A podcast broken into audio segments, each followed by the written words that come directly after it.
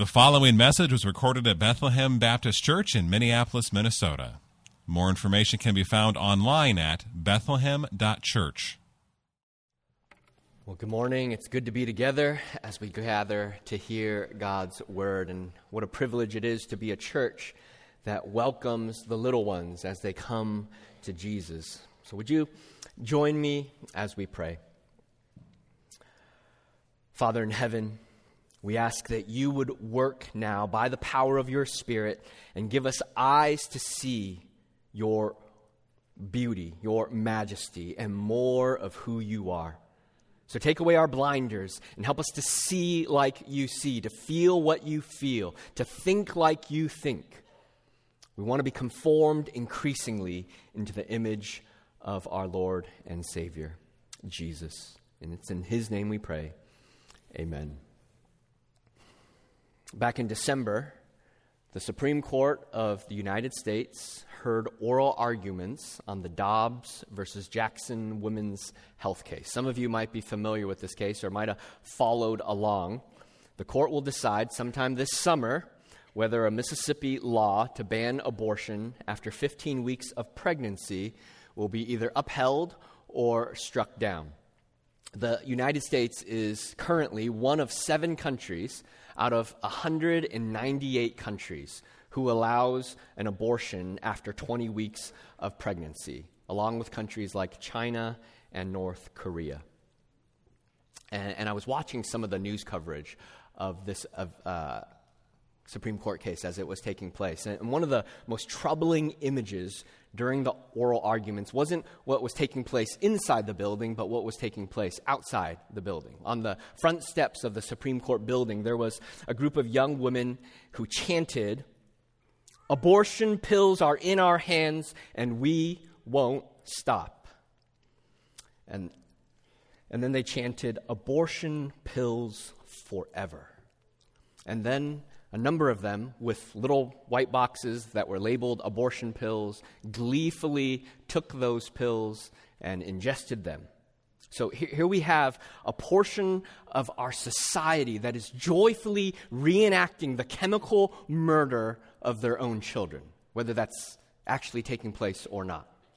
And, and we have this other side of our culture where many of us know firsthand the the pain, the deep pain, the heartache, the grief of miscarriage, of stillbirth, of unsuccessful fertility treatments, and any other pregnancy loss.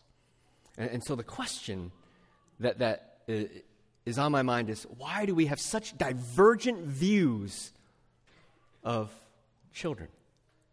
Some who celebrate that they have the ability through the mail to take a pill to kill their own children, and others who, who, who weep and grieve that they've lost their child? I think the answer is that we have lost sight of God in our world and His beauty in designing it. We have lost sight of God, who is at the center of all that exists, and His glorious design.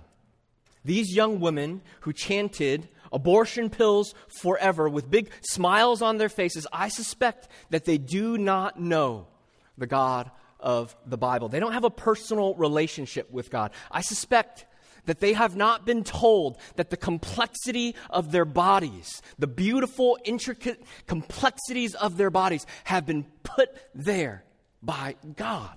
I suspect that they have not been told that every beautiful aspect of who they are has been handcrafted by their Creator, made with stunning detail and design. We live in a world that denies the wonderful works of our Creator. And what I want to do this morning is look at Psalm 139, which I believe gives one of the most compelling cases for God's relationship and work in His creation. And you heard it read, and we're going to read portions of it again. And I think the main point of Psalm 139 that I want us to see this morning is this Because of God's love and care for His creation, because of God's love, all knowing love, ever present care for His creation, we are to walk in humble obedience. We don't shake our fist at the Creator, but we walk in humble obedience. And, and, I think when we truly understand Psalm 139, we will be a people who will not devalue any human life made in the image of God.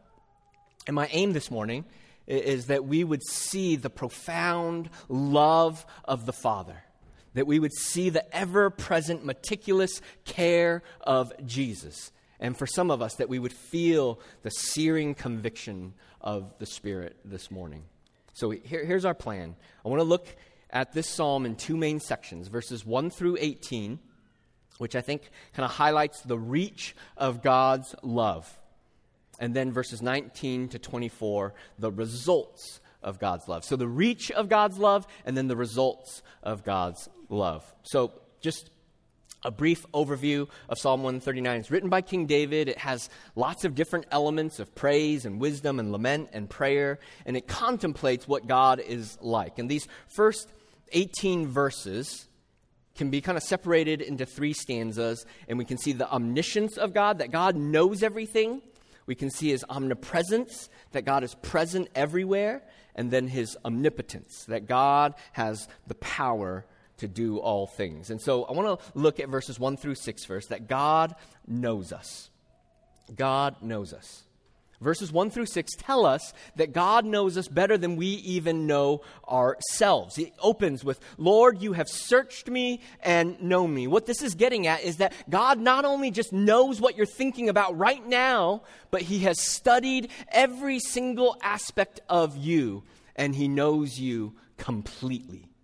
He goes on and he says, You know when I sit down and when I rise up, you discern my thoughts from afar. This is what theologians call a merism, where, where you use two contrasting ideas like heaven and earth, and it doesn't mean just heaven and just earth, but he means everything.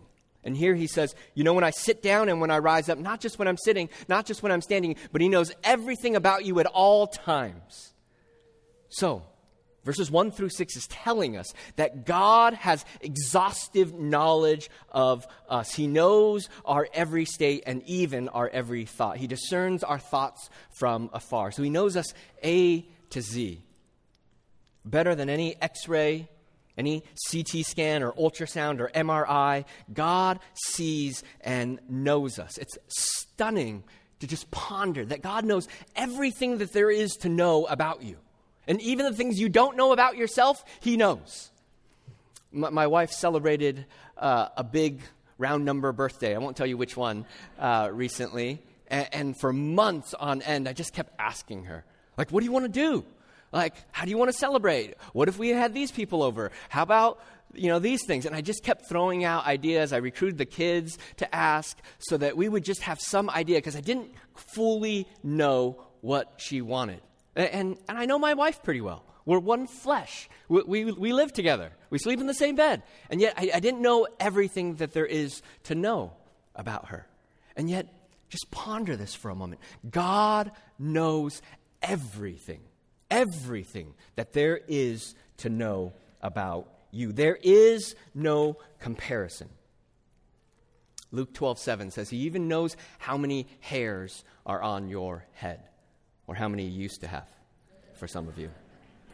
So, now, now, let me ask you this question Is this type of knowledge of God about us comforting or disconcerting? He knows your every thought, everything you have ever done, everything you have ever said, everything that you didn't say but you thought you might say, He knew. Is that comforting? He knows the good and the bad and the ugly. I think if we're being honest, that is a frightening thought. If I knew everything that there is to know about you, you would not like it, I would not like it. I wouldn't want that level of knowledge. It would be odd, creepy even. And yet, hear the psalmist in verse 5 and 6. He says, You hem me in behind and before, and lay your hand upon me. And then he says, Such knowledge is too wonderful for me. It is high, and I cannot attain it. He doesn't see it as creepy. He's not freaked out by it. He says, This is so glorious and wonderful that my God knows me fully. The psalmist exclaims that this is glorious knowledge. Why? Why is it good that God knows every single thing, the good and the bad and the ugly, about us? I think it's because if we truly understand God's character, it's good news. And if we truly understand God, if we know God, it's because God is merciful and gracious, slow to anger, abounding in steadfast love and faithfulness. Exodus 34 6. That is his character. But if you don't know God, you might be afraid of him. Now, on this side of the cross, we also know that our sins have been forgiven by the blood of Jesus.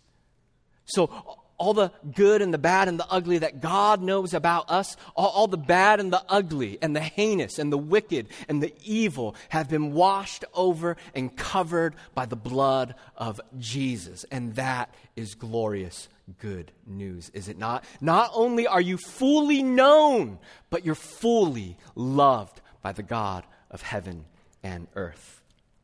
We have been crucified with Christ, and we now live by faith in the Son of God who loved us and gave himself up for us. He didn't look at you knowing all that there is to know and say, ah, No thanks.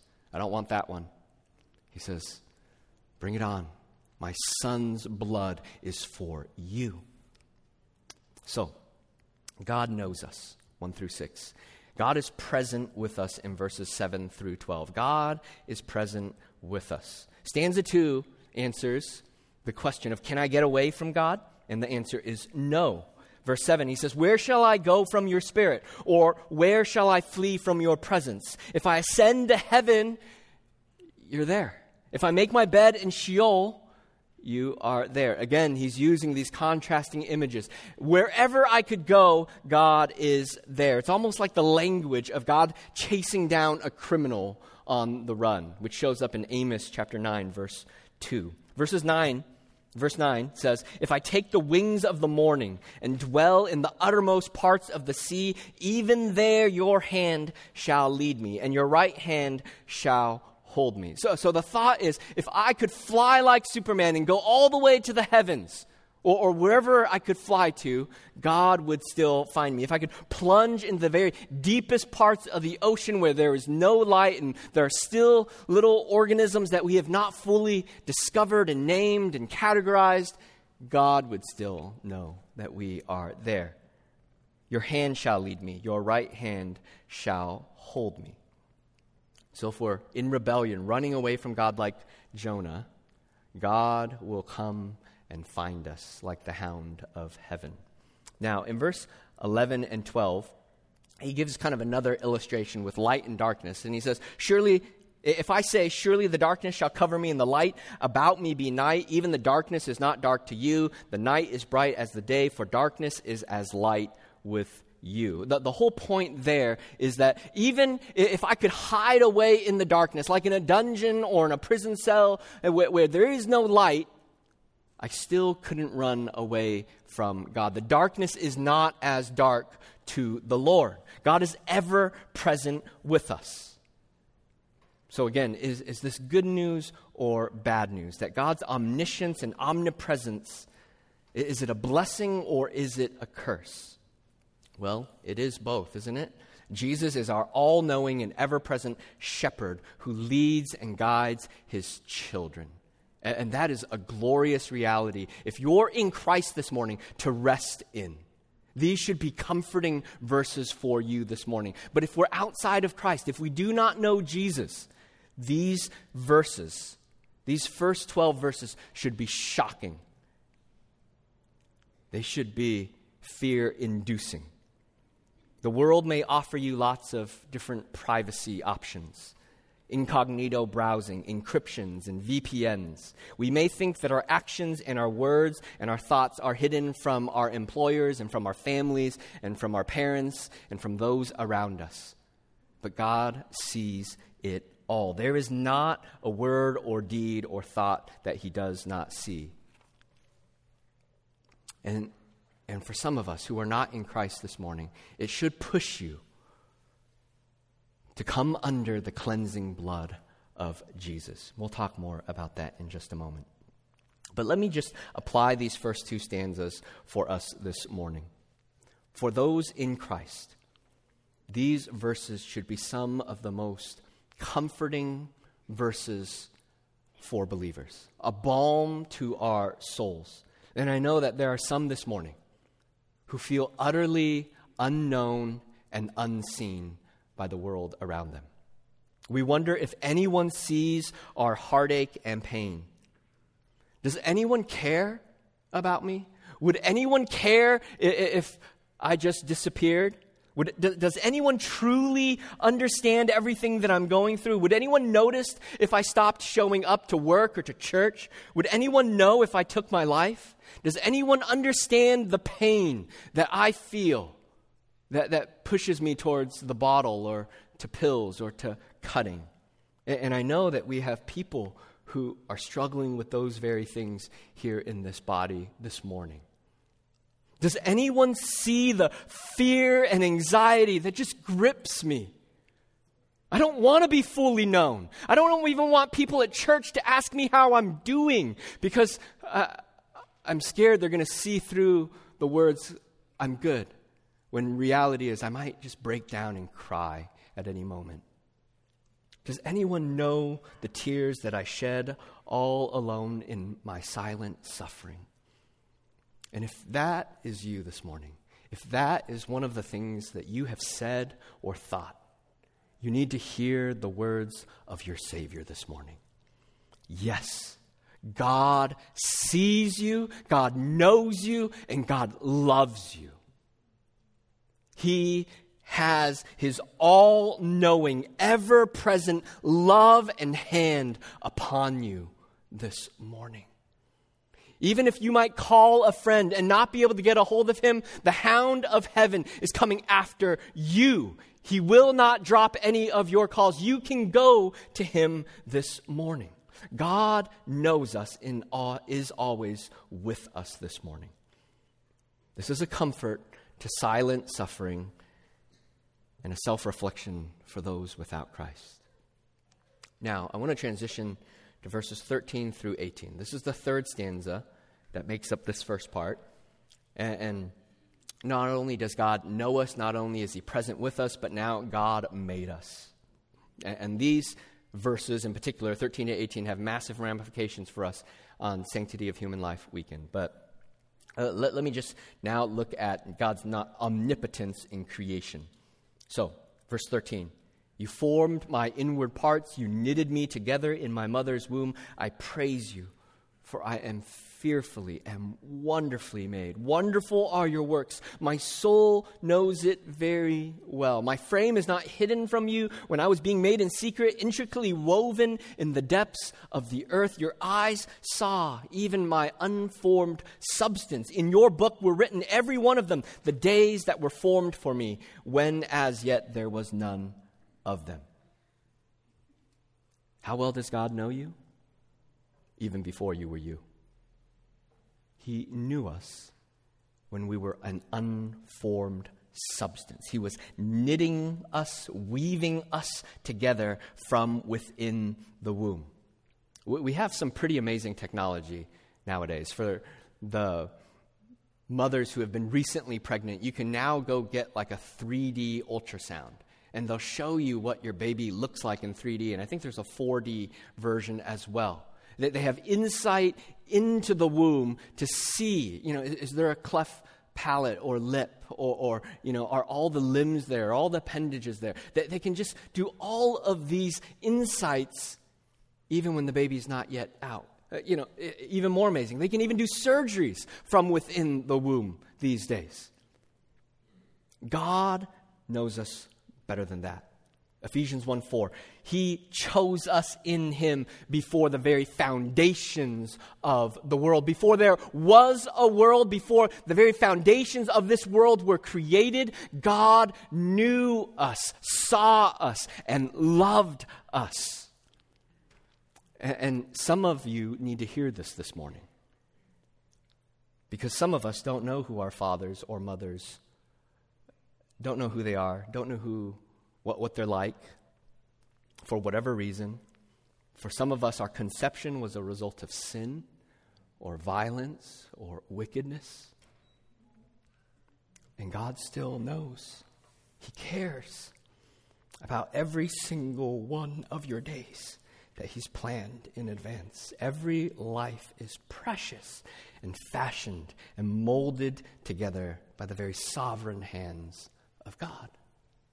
And for some of us this morning, we've wondered if my own biological flesh and blood did not love me, didn't, I, I don't know them,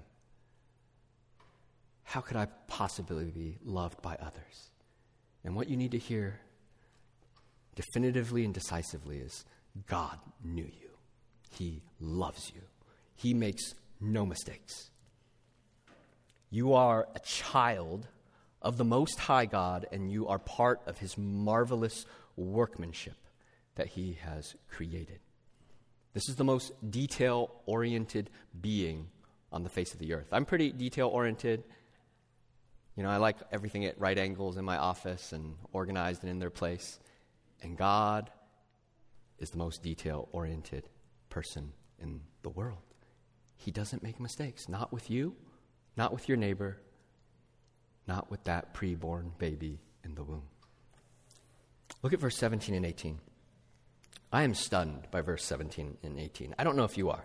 How precious to me are your thoughts, O God. How vast is the sum of them. If I would count them, they are more than the sand. I awake and I am still with you. It, just keeps getting better and better and better. I, I think what verse 17 and 18 is saying is that not only did God create us, not only did He fashion us, but He actually thinks about us. Your, your thoughts, O oh God, how vast is the sum of them. Not only does He think about us, but the thoughts that God has about us outnumber the sand, the grains of sand on the seashore. It's incalculable and incomprehensible how often, how much, how, how much God thinks about us. It, it almost sounds like I'm becoming a self help, man centered preacher. God really loves you and thinks about you. And yet, that is exactly what this psalm is saying. God really loves you and he thinks about us. If we were to fall asleep, he is still with us. This is how wonderful and glorious God's knowledge is of us, his creatures and creation. And as we try to apply this for us, on Sanctity of Human Life Sunday, the truths are very simple. God makes children from within the womb, does He not? All children in the womb, outside the womb, are because of God's intentional, skillful, creative work from within the womb. Even at the unformed substance level, when days or weeks old. There's an argument uh, among the Supreme Court. You know, what, what's the line of viability? Even before the line of viability, whether that's an appropriate way to think about it or not, God is the author of life. Even in its unformed substance, God is making children within the womb. If we don't understand God as the very author and craftsman of life, then we will not value life like God values life. Abortion is wrong because we are giving and taking life which God alone is responsible for.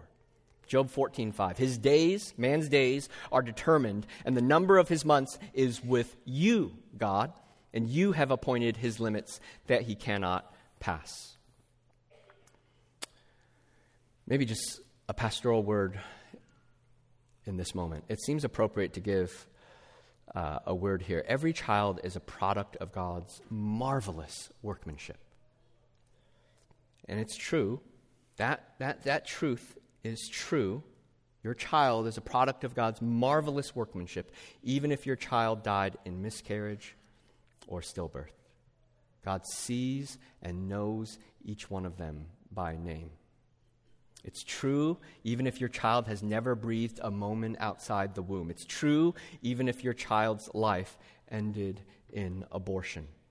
There is abounding and lavish grace at the foot of the cross for forgiveness of sins if you are in that category.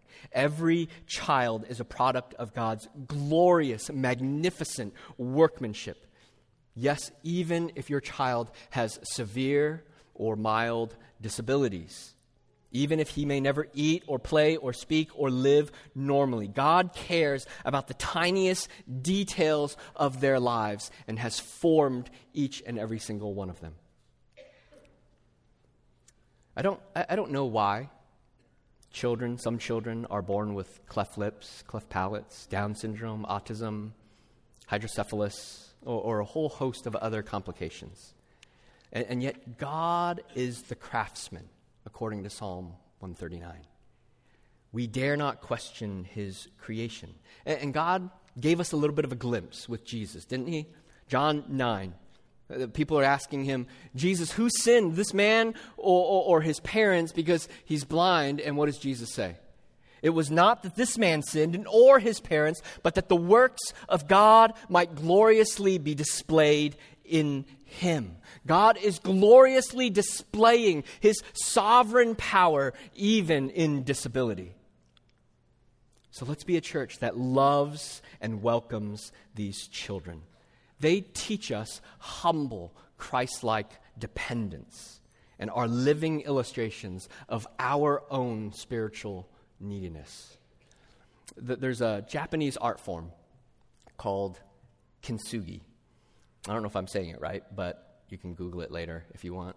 And, and it's basically this art form. They take broken pottery and then they, they put it back together, but they fix it. They fill in all the cracks with gold so that what was once a, a broken pot is now this beautiful, valuable, one of a kind piece of pottery that has been fixed. And, and it's the, the name is golden joinery, so it kind of means golden repair. And, and the reality is, it's not just those who are disabled, but it's all of us who are like that. We are broken, weak jars of clay who have been stained by sin and weakness and just all sorts of sins that have been done against us and that we have committed ourselves. And yet, God doesn't just put us back together with duct tape, He molds us back together with gold, the gold of His precious blood, so that we would be one of a kind instruments of His mercy. This is the offer for all those who are outside of Christ an invitation to come and surrender to Jesus, who knows all, sees all, doesn't recoil in horror, but welcomes you to come and find healing and hope and mending at the foot of the cross. Now, I want to transition to verses 19 to 24. So we saw the kind of big picture of the reach of God's love, and now we come to the results of God's love. And this second half of the psalm kind of takes a bit of a surprising turn. You know, maybe when you were reading it or hearing it read, verse 19 is a little bit like, whoa, all of a sudden we're talking about hating people and bloodthirsty men. What's going on? Let, us read verses 19 to 22 before we jump in. But this section could probably be called an imprecatory psalm or kind of an imprecatory section of this psalm. Verse 19, it says, Oh, that you would slay the wicked, O God, O men of blood, depart from me. They speak evil against you with malicious intent. Your enemies take your name in vain. Do I not hate those who hate you, O Lord? And do I not loathe those who rise up against you? I hate them with complete hatred. I count them my enemies. What's going on in these verses? Because they sound pretty intense. Well, first, I think we can talk about imprecatory psalms, kind of the psalms in general, when it talks about hating the wicked or calling down curses and punishments on those who are God's enemies. It just reveals that Christians, those who follow Jesus, disciples of Christ, uh, are not robots, but it, the, the Christian life has, is full of all the emotions of life, expressed sometimes with raw and unfiltered honesty. We don't deny anger or fear, but what we do do with it is we bring it to God. And that's the appropriate place to bring it. We ultimately entrust judgment and vengeance to God rather than taking it into our own hands. Now, what is verses 19 and 22 trying to say to us, or what is it calling us to? I think it's this the psalmist is desiring to think and feel more like God. He wants to hate what God hates and love what God loves. That's what it means to be God centered or increasingly Christ like. In view of this psalm, all those who are enemies of God, the wicked men of blood, so they're murderers, those who with malicious intent, those who take God's name in vain. The psalmist is saying, I want to be so devoted, so zealous for you, God, that the people who hate you, they're my enemies too. And the things that you love, that's the things that I love as well. He prays that he will loathe what God loathes. I'm on God's side. And this is so important for us to get right in this day and age. Because so often there are things that we're, we're, we're, sort of saying, ah, should I stand against that? Because that doesn't seem so culturally popular. That's going to put me on the wrong side of my coworkers or my family or history, so called history. And, and yet, do we hate the wickedness of abortion with a deep hatred? We should, and we should pray for the end of it. Now, let me be clear it does not mean we hurt anyone, but we pray for such an end of such wickedness? Do we hate human trafficking? Do we hate sex trafficking? We should. Do we hate pornography? We should. Don't harbor it. Don't just keep it at arm's length and put it on a shelf. We hate it. Pornography is the marketing department for the sex trafficking industry that demeans and devalues and imprisons thousands of people who have been made in the very image of God. Don't we dare dabble in such wickedness? Should we be devastated, brothers and sisters, at our casual indifference to abortion or human trafficking or pornography or genocide or ethnic cleansing? Oh, that we would think thoughts like God. Teach us, Lord, to hate what you hate and to love what you love. So that, that's what this psalm is calling for. Because of God's great and glorious knowledge, His love for us, His care for us, we want to be loyal to God. We want to be zealous for God. We want to think God's thoughts after Him, and we want to hate what He hates and love what He loves. Do we love the church? Do we love the bride of Christ? Do we love the preaching of the gospel? And the fellowship of the saints. If you're watching from home, don't neglect the gathering, the assembling of the family of God. Do we love shows and movies that celebrate immorality, that if it were in our own lives, it would send us to hell? Or do we hate those who call what is evil good and good evil? God says he hates wickedness, and so we are to conform our hearts and minds to that of God. And so it's not just a call to bask in God's love, but as we bask in His love and care for us, we are to respond with instincts and hearts that are shaped by God and His Word. Romans 12:9 says, "Abhor what is evil and hold fast to what is good." Abhor it. Get it away from you. And Let's not forget what Jesus himself teaches us, right? He says, But I say to you, love your enemies and pray for those who persecute you, so that you may be sons of your Father who is in heaven. If you want to be like me, love your enemies and pray for those who persecute you. For he makes his sun rise on the evil and on the good, and sends rain on the just and on the unjust. God, by his grace, sends common grace to both the evil and the good. And so, in the same way that God shows his common grace to his enemies, We are to love our enemies by praying for their repentance. And for some of us, that means befriending people that we disagree with so that we can show them Jesus. That we would pray and pray and pray for open doors to engage them. That we would hate the wickedness of abortion and human trafficking and pray for God to save the abortionist and the trafficker. We can do both those things. We must do both those things. How else will they hear unless we pray and engage them?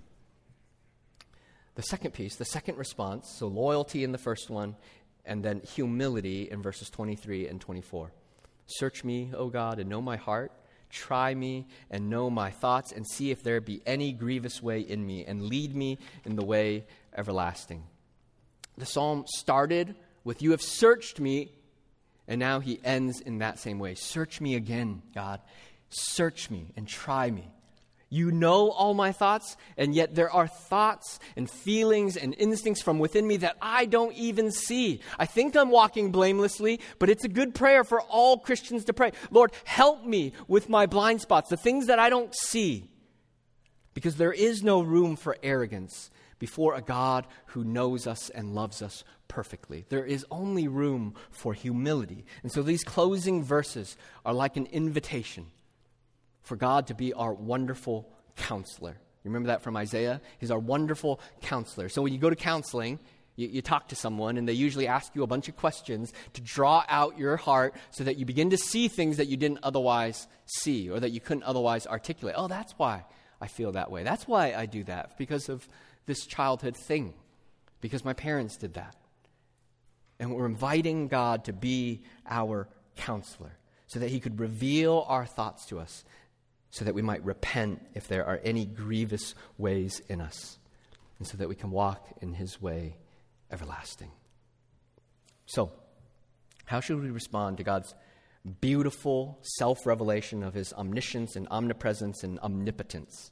We're to be loyal and we're to be zealous for God. We want to pray, God, help me as a Christian living in this world to really hate the things that you hate, to really love the things that you love, and then to pray for my enemies, to pray for repentance, and, not just repentance out there, but repentance in here. Where are the blind spots? Where are the areas that I am still not seeing clearly? Sometimes we read the Bible and we think, how could they be so stupid? David, right? Man after God's own heart, takes Bathsheba to be his wife. Actually, not even his wife, but takes her. And then schemes to get Uriah killed, murders him. And he's totally, utterly blind to his heinous sin until Nathan the prophet comes and you know tells him the story. You're the man. And, and, and the reality is we have those blind spots. And so, oh, may God be gracious to help us see where we're blind. That He would search us and try us, know our heart and our thoughts, so that there would be no grievous ways in us, so that we might repent and turn and flee and walk in His everlasting ways. Isn't that what we want this morning? We want to walk in God's everlasting ways. We don't want to keep harboring a little bit of wickedness, you know, just enough that won't send me to hell. I'll just keep dabbling. We want to walk in the ways that are everlasting because of God's grace. And so this morning, take a moment in the quiet of your heart to invite the Spirit to come in and to shine His light of truth into our souls. Are, are we going through a trial? Perhaps God is using that to burn away the dross so that you would be increasingly purified. Are you facing something hard? He may be using that right now so that you would stop trusting in yourself and trust in Him.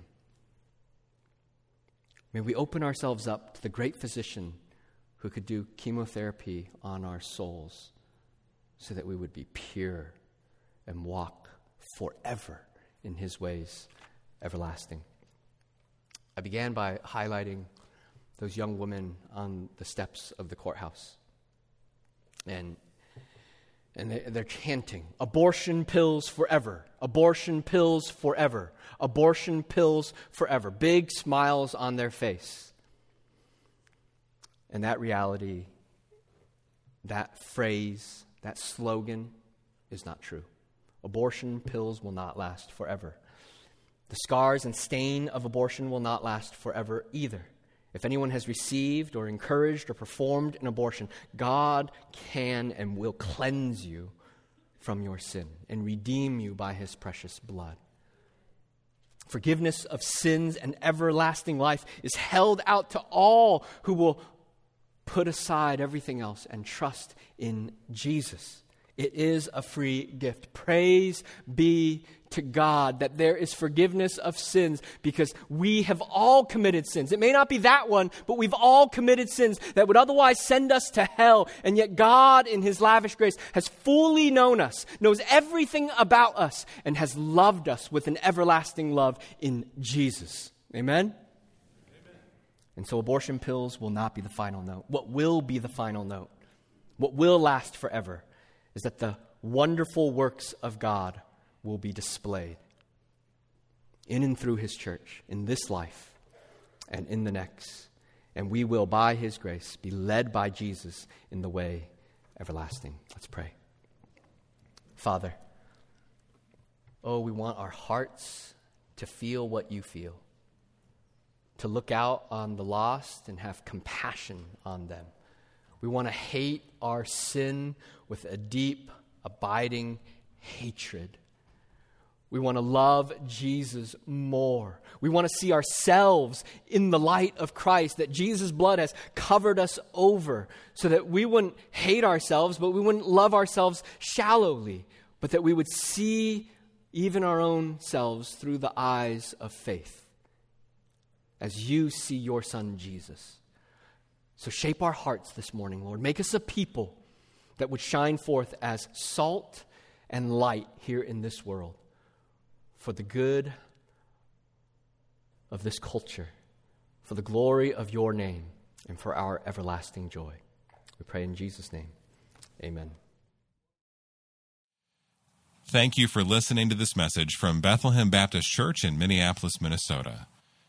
Feel free to make copies of this message to give to others, but please do not charge for these copies or alter their content in any way without written permission from Bethlehem Baptist Church. For more information, we invite you to visit us online at bethlehem.church or write us at 720 13th Avenue South, Minneapolis, Minnesota 55415. Bethlehem Baptist Church spreading a passion for the supremacy of God in all things, for the joy of all peoples, through Jesus Christ.